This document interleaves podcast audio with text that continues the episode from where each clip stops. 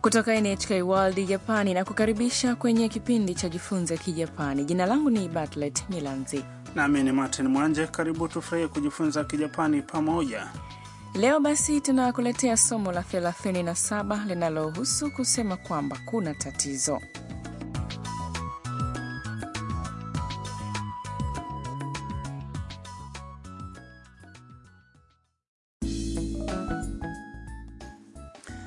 Tam, mwanafunzi kutoka Vietnamu, ametembelea Hakone pamoja na rafiki ya Ayaka.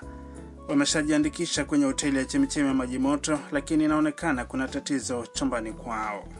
Sikiliza mazungumzo ya somo la 37. あれテレビがつきませんね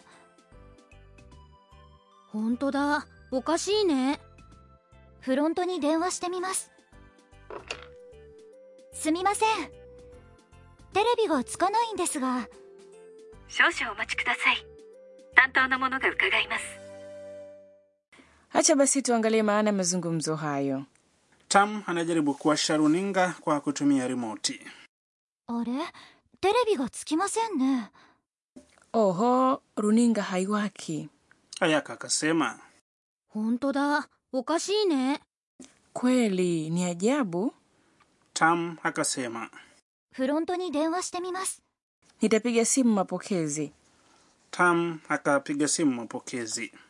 すみませんテレビがつかないんですが Samahani, runinga haiwaki. Mfanyakazi wa hapo hotelini akajibu. 少々お待ちください Subiri kidogo tafadhali. 担当の者が伺います Tutamtuma mtu anayeshughulikia aje. Tam amejielezea vizuri kwa lugha ya Kijapani, sivyo? Sikiliza kwa mara nyingine mazungumzo ya somo la leo. あれテレビがつきませんね本当だおかしいねフロントに電話してみますすみませんテレビがつかないんですが少々お待ちください担当の者が伺います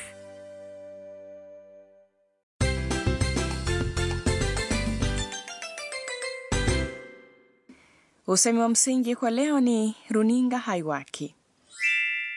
テレビがつかないんですが Ukiukumbuka usemi huo utaweza kusema ikiwa kuna tatizo. Tafsiri ya neno kwa neno ya usemi huo ni hivi: テレビ ni runinga, na kiunganishi ga kinaashiria mada, つかない yaani haiwaki.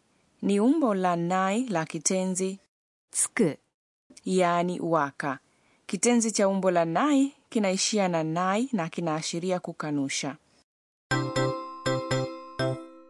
Hoja kuu ya leo ni つかないんですが yaani haiwaki, んですが imeambatishwa na kitenzi cha umbo la nai. Kama tulivyojifunza kwenye somo la 19, ndesga inaweza kutumika kuelezea hali yako kwa mtu na kumchochea mtu huyo ajibu. Katika somo hilo la 19, nahitaji jozi ya glavu ilikuwa tebukuro ga hoshin desga. Naam, ila hapa kitenzi kabla ya ndesga kipo katika umbo la nai.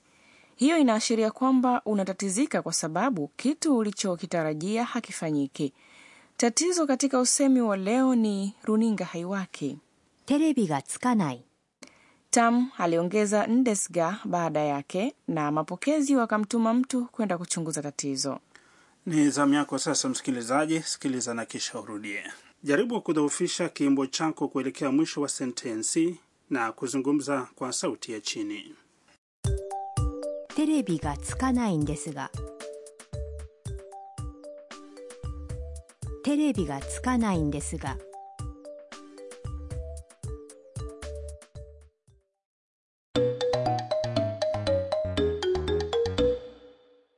Sasa tusikilize mazungumzo kati ya mgeni na mhudumu wa hotelini. Mgeni anaonekana kuwa na tatizo. すみません w i f i のパスワードがわからないんですがパスワードですね。こちらです。 Maana ya mazungumzo hayo ni kama ifuatavyo: すみません w i f i のパスワードがわからないんですが samahani sifahamu nywela ya wifi hiyo inatokea mara nyingi kuwa haufahamu nywila za wifi wifi ni Wi-Fi、 na nywila ni パスワード、 kutofahamu ni わからない、 ni umbo la nai la kitenzi わかる、 yaani kufahamu パスワードですね。こちらです。 nywila hii hapa こちら、 ni hapa sasa sikiliza na urudie パスワードがわからないんですが、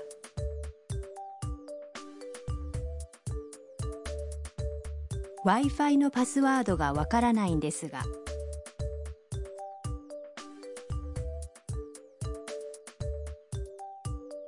すみません。Wi-Fi のパスワードがわからないんですが、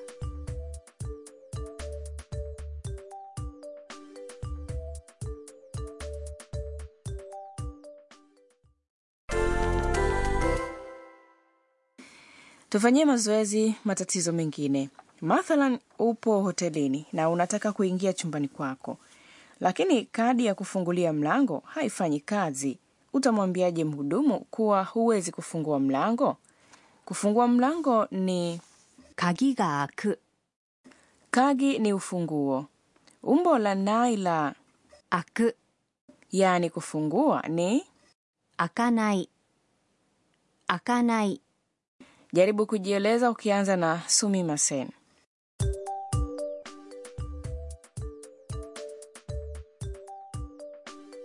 すみません鍵が開かないんですが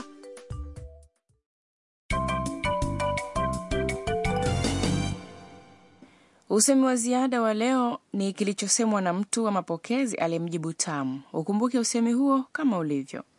少々お待ちください Huo ni usemi wa kiungwana unaotumika kuwaomba wageni au wateja kusubiri. 少々、 Ni kidogo ama muda mfupi, na お待ちください。 ni namna ya kiungwana ya kusema subiri. Umbo la kikamusi la kitenzi kusubiri ni 待つ、 sasa sikiliza watu wengine wanavyosema usemi huo 少々お待ちください。少々お待ちください少々お待ちください。 Sikiliza kwa mara nyingine mazungumzo ya somo la leo. Wakati huu tunaangazia hasa kwa uangalifu sehemu ambayo Tam anaelezea tatizo hilo. あれテレビがつきませんねほんとだおかしいねフロントに電話してみますすみませんテレビがつかないんですが少々お待ちください担当の者が伺います春さんの知恵袋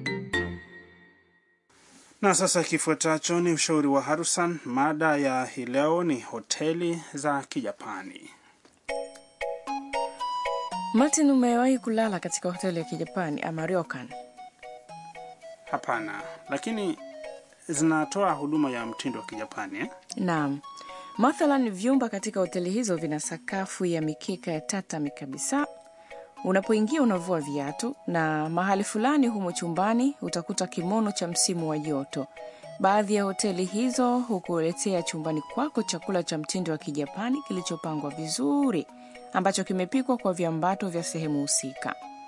na pia itakuwa kumbukumbu nzuri kuzungumza na mhudumu atakayekuja kuandaa chakula eh? Mhm. Baada ya chakula cha jioni, baadhi ya hoteli hizo zinatandika godoro la futon kwenye chumba chako wakati upo kwenye bafu kubwa la jumuiya. Watu wengi wanapenda kuoga mara kadhaa kwenye mabafu hayo pindi wanapokaa hotelini. kuvaa kimono cha msimu wa joto, kuoga kwenye chemichemi ya maji moto, kufurahia chakula cha Kijapani na kulala kwenye godoro la futon ni tajriba tosha ya nchini Japani ndani ya ryokan.